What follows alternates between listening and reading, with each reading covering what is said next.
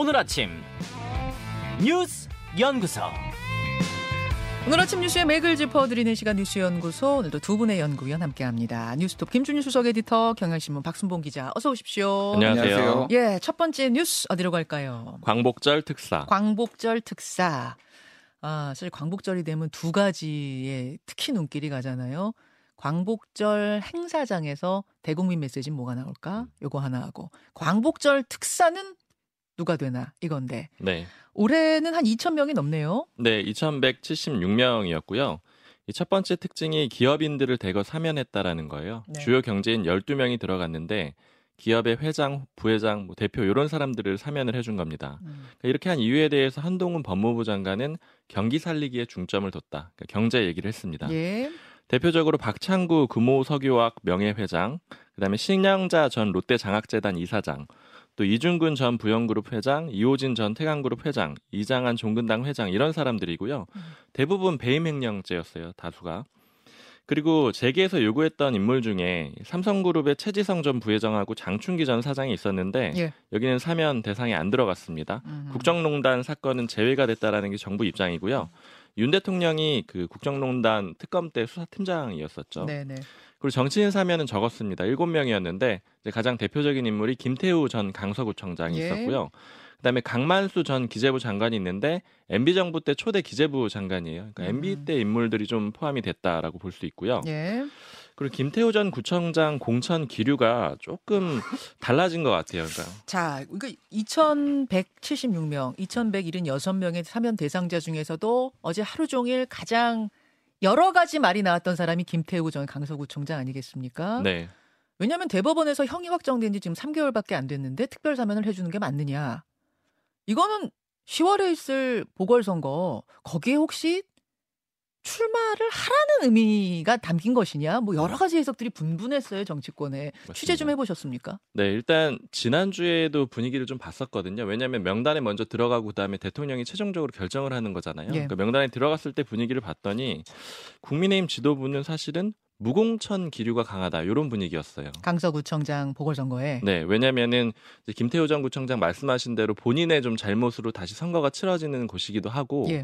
그다음에 사법부에서 최종적으로 판단을 내렸는데 바로 번복하는 그런 그 이미지를 주잖아요. 음. 그러니까 이런 것들이 좀 부담이 된다. 그리고 예전에 서울시장 보궐선거 같은 거 그 국민의힘이 야당 비판할 때 왜 네. 약속을 안 지켰냐 이런 것들 했거든요. 그러니까 음. 왜 이제 박원순 시- 전 시장의 문제로 인해서 고- 그 보궐이 치러지는데 또 후보를 내느냐 이런 비판을 했는데 서울도 그랬고 부산도 그랬고. 그렇죠. 이 강서구청장 하나 얻자고 그걸로 깨자 이게 좀 부담스럽다 이런 분위기가 있는데 네. 어.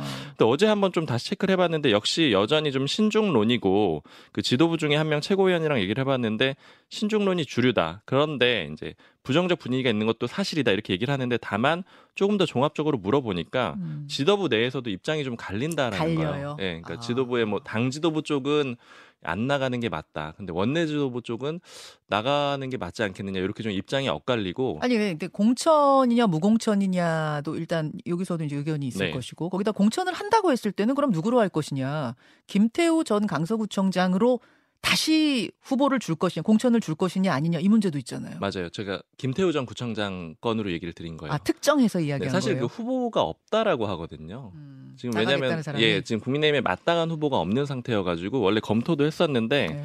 그리고 이제 김태우 전 구청장이 거의 유일한 후보고 근데 이 사람을 공천을 할 거냐 말 거냐 이걸 가지고 좀 고민을 하고 있는 거고 음, 그래서 의견이 좀 엇갈리기 때문에 아주 강하게 무공천이다 이런 기류보다는 지난주엔 좀 그랬는데 네. 이번엔 조금 약해졌다 이렇게 좀 봐야 될 것 같아요. 알겠습니다. 잠시 후에 국민의힘의 최고위원 김병민 최고위원 초대를 했어요. 뭐 지도부의 이야기 또 김병민 최고위원 개인 의견도 들어볼 텐데요. 김준일 에디터는 어떻게 네, 보십니까? 일단 팩트 체크를 좀 해야 될 것 같아요. 네.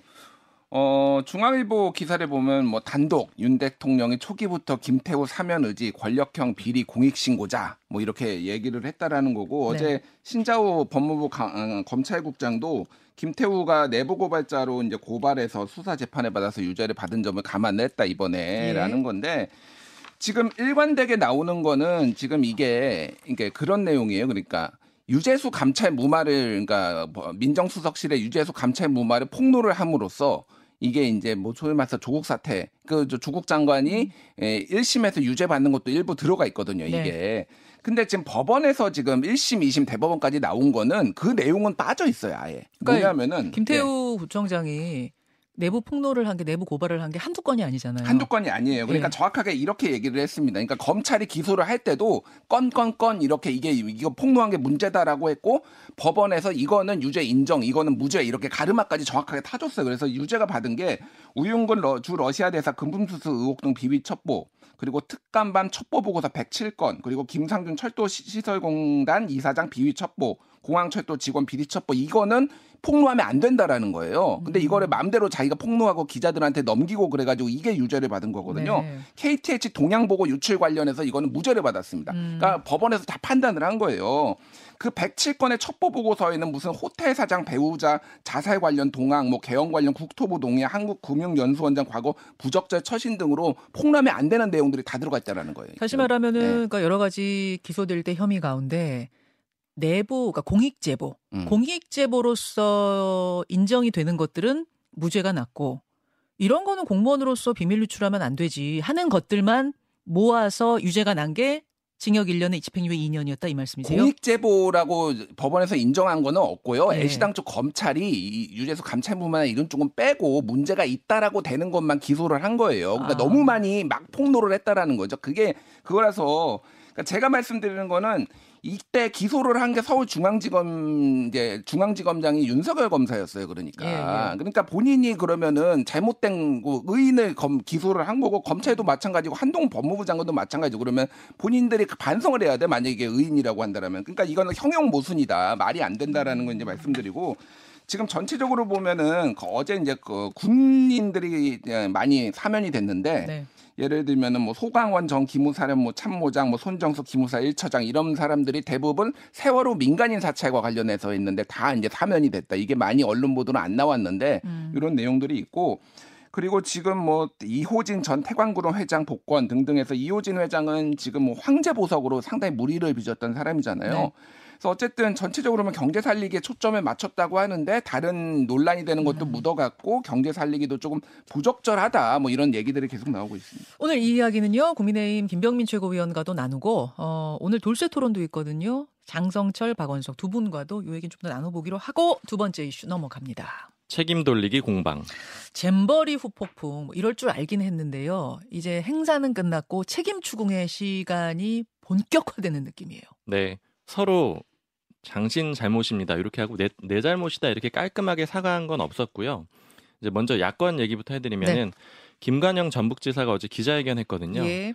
도지사로서 책임을 통감한다. 국민께도 사과드린다. 이렇게 사죄를 했습니다. 음. 그런데 그러면서도 강조를 한 게 예산 유용은 없었다라는 거고 그다음에 구체적인 업무 수행을 따져보고 책임을 져야 된다라고 했는데 이 표현이 뭐냐면 예. 전북이 한 거, 또 조직이가 한 거, 정부가 한 거 각각 다르잖아요. 그러니까 이런 것들을 다 책임 소지를 따져봐야 된다. 이런 얘기를 했고요. 그러니까 음. 이 얘기는 즉 그 전북만의 책임은 아니다. 이런 점을 좀 강조를 했다라고 볼 수가 있습니다. 음. 그리고 민주당은 전선을 좀 확대하고 있는데 이 잼버리 이 파행에 대해서 국정조사를 하겠다라고 해야 된다라고 요구를 했었잖아요. 네. 근데 1특검 4국정 조사를 추진하겠다 이렇게 얘기를 했어요. 1특검 4국정 조사요? 국정조사 네. 4개요? 맞습니다. 1특검은 최수근 상병 사건이 특검에 들어가고 어. 국전은 잼보리 파행 포함해 가지고 서울 양평도 고속도로 특혜 의혹, 그 다음에 방통위 운영에 대해서도 국정조사를 해야 된다라는 입장이고 또 오송 지하차도 참사 있잖아요. 이것까지 국정조사를 하겠다라는 입장입니다.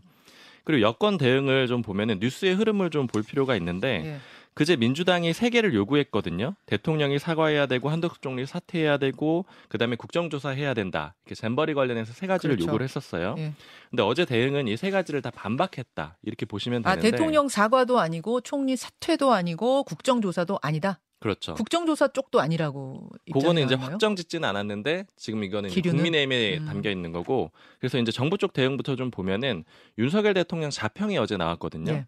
무난하게 마무리했다. 그리고 이제 국민 여러분께도 감사하다 이렇게 얘기를 했는데 그러니까 무난하게 마무리했다라는 거고 사과는 안 들어갔어요. 그러니까 요 얘기는 지금 야당에서 사과하라고 요구했는데 사과 안 한 거죠. 음. 그두 번째로 어제 윤석열 대통령이 한덕수 총리하고 주례 회동을 했는데 여기에서 총리 중심으로 잘 마무리했다. 수고가 많았다. 이렇게 음, 얘기를. 했거든요. 네. 그럼 이 얘기는 역시 사퇴 요구를 일축했다라고 그러네요. 볼 수가 있는 겁니다. 예. 그리고 지금 그 야권에서 그 정부 책임론을 계속 부각시키고 있는데 여기에 대해서도 일종의 반박을 했는데 어제 대통령실 관계자들한테 기자들이 물어봅니다. 문재인 전 대통령이 글 썼잖아요. 그러니까 이제 사과도 있었지만 또 현 정부 책임론도 부각시킨 글이었는데 네. 여기에 대해서 어떻게 해석하느냐 물어보니까 우리나라 대표적인 석간 신문이 사설을 썼는데 적반하장이고 후한무치라고 평가했습니다. 이렇게 얘기를 해요. 그런 평가를 유의하고 있습니다. 근데 아. 그 사설이 뭐냐면 문화일보 사설인데 이제 문재인 전 대통령 글을 비판한 내용이거든요. 네. 그러니까 이거 인용해 가지고 비판을 했다라고 볼 수가 있습니다. 후한무치 적반하장. 네. 음, 자 그런 상황. 김준일 에디터. 예, 어. 뭐 책임 떠넘기기가 이제 본격적으로 시작됐다. 예. 어제 이제 김관영 지사 인터뷰를 저도 봤는데, 그러니까 기자회견을 봤는데 이렇게 얘기했어요. 문제가 된 음식 문제, 의료 문제, 화장실 문제, 해충 문제 이런 것들은 명확히 조직의 업무에 들어가 있다. 음. 우리가 잘못한 거 아니다라는 거죠. 물론 일부 우리가 이제 뭐 부족한 점이 있었다라고 얘기를 하지만은. 근데 사실 이제 조직 위에 또 많이 들어가 있는 게 전북 도 공무원들이거든요. 그렇죠. 네. 그러니까 이게 뭐 누구의 누구의 잘못과 아닌 것을 음. 이제 구분할 수 있느냐라는 건데 이준석 대표가 어제 이제 페이스북에다가 여러 글을 올렸어요. 뭐 이제 전라도 탓하냐 뭐 이런 것도 있고 새만금 예산을 뜯어보면은 총, 총 사업비가 1,171억 원으로 이제 알려져 있잖아요. 그, 그 내역도 있거든요. 거기에서 근데 1,014억 원은 작년과 올해 썼어요. 그러니까 다 윤석열 정부가 대부분 썼다라는 거예요. 그러니까 천억 원 누가 썼느냐 막 이렇게 이거 잘못 쓴 거 아니냐. 근데 윤석열 정부가 대부분 집행을 하고 이거를 관리 감독할 책임이 있다라는 거니까 그러니까 이준석 대표가 그런 걸 지적을 했는데 이건 파면 팔수록 서로 다 자기들의 모순에 이제 뭐양 모든 진영이 다 이렇게 이제 나올 수밖에 없는 이런 상황인가 볼성사납다 뭐 이렇게 뭐 볼 수밖에 없을 것 같고 어떤 분들은 이런 얘기 하시더라고요. 네. 이렇게 되면은 그냥 민주당은 민주당대로 국정조사를 하고 국민의힘은 국민의힘대로 국정조사를 해서 서로 상대를 파, 파헤치자. 그러면 정말 시원하게 파헤칠 것 같다. 이런 말씀하시는 분도 계시더라고요.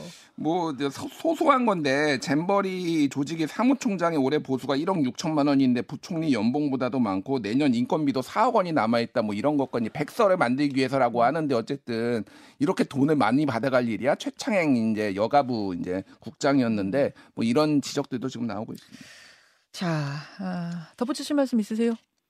지금 흐름 자체에 대해서 그냥 여야 모두 얘기를 해보면은 좀 사실 자성의 목소리 같은 것도 있어요. 왜냐하면 이제 절대로 이제 인정을 안 하는 분위기가 됐다라는 거예요. 정치권이. 음, 네. 이제 이런 것들이 점점 강해지고 음. 사실 민주당 내에서 좀 들었던 특별한 얘기는 이런 분위기가 이제 조국 사태 때 좀 만들어진 것 같고 음. 그 다음에 이거를 그러니까 소위 말하는 뭐 내로남불이죠. 그 다음에 이거를 국민의힘이 기가 막히게 배워갔더라 이렇게 음. 평가를 하더라고요. 어. 그래서 이제 양쪽 다 좀 그런 분위기가 있는 것 같습니다. 국민들 입장에선 양쪽 다 사과를 하고 일정 부분의 책임들이 다 있으니까 그러고 나서 책임 소재는 확실하게 가립시다 이렇게 나왔으면 좋겠는데 일단 네. 서로 내 잘못은 아닙니다 하면서 상대의 잘못을 파헤칩시다 이렇게 나오니까 이게 정말 제대로 파헤쳐질 건가 음. 싸우다만 마는 거 아닌가 이런 걱정들을 하시는 거죠. 네. 다음으로 갑니다. 박대령 인권 침해 논란. 예, 예, 최상병에 대한 이 진상 규명을 하던 조사단의 단장 박정훈 대령, 어 지금 뭐 상황들이 어떻게 돌아가고 있어요? 지금 일단은 그 군인권센터 시민단체가요. 네. 박전 단장의 지원에 나섰는데 이제 하는 얘기는 집단 린치에 가까운 인권 침해를 겪고 있다 이렇게 얘기를 했고요. 그래서 국가 인권위에 긴급 구제를 신청했고 제3자 진정도 냈습니다. 그러니까 여기서 집단 린치라는 거는 국방부하고 해병대로부터 이렇게 당하고 있다라는 거고요. 군 인권센터가 요구하고 있는 거는 지금 박 전 대장이 박전 단장이 네. 수사 받고 있고 징계도 받고 있거든요. 징계 절차 중이거든요. 예. 이거 다 중단하라는 거고 음. 그 다음에 수사 주체가 국방부 검찰단인데 네. 여기는 배제해라. 요걸 요구했습니다. 그리고 인권위는 지금 박 전 단장을 보직 해임한 건에 대해서 직권 조사를 할지 말지 검토를 하고 있는데 음. 만약에 이 조사를 직권 조사를 하게 되면은 수사하고 징계는 중단을 하라 이렇게 권고를 할 수 있거든요. 강제는 아니지만. 네, 강제는 예, 아닙니다. 그리고 국방부 검찰단은 지금 박, 전- 박 대령한테 적용한 혐의 수위를 좀 낮췄어요. 어제까지만 해도 집단 항명 수괴죄였잖아요. 맞습니다. 집단 항명한 사람들 중에 수괴였다 이거였는데 수괴를 뺐더라고요. 맞아요. 항명으로 낮췄고요. 그렇게 되면 이제 한 명한테만 혐의를 적용하겠다라는 것도 되고 그 다음에 이게 그 집단 항명 수개죄는 3년 이상인데 항명죄는 3년 이하거든요. 네. 왜냐하면 집단 항명 수개죄로 하면서 사실은 이제 그 군에서도 나오는 얘기가 이게 테러가 없다 이렇게 되면 음. 박전 단장이 무조건 뭐 버틸 수밖에 없다 싸울 수밖에 없다 이렇게 얘기들이 나왔는데 음흠. 뭐, 뭐 이런 여론도 좀 반영을 한 게 아닌가 싶고요.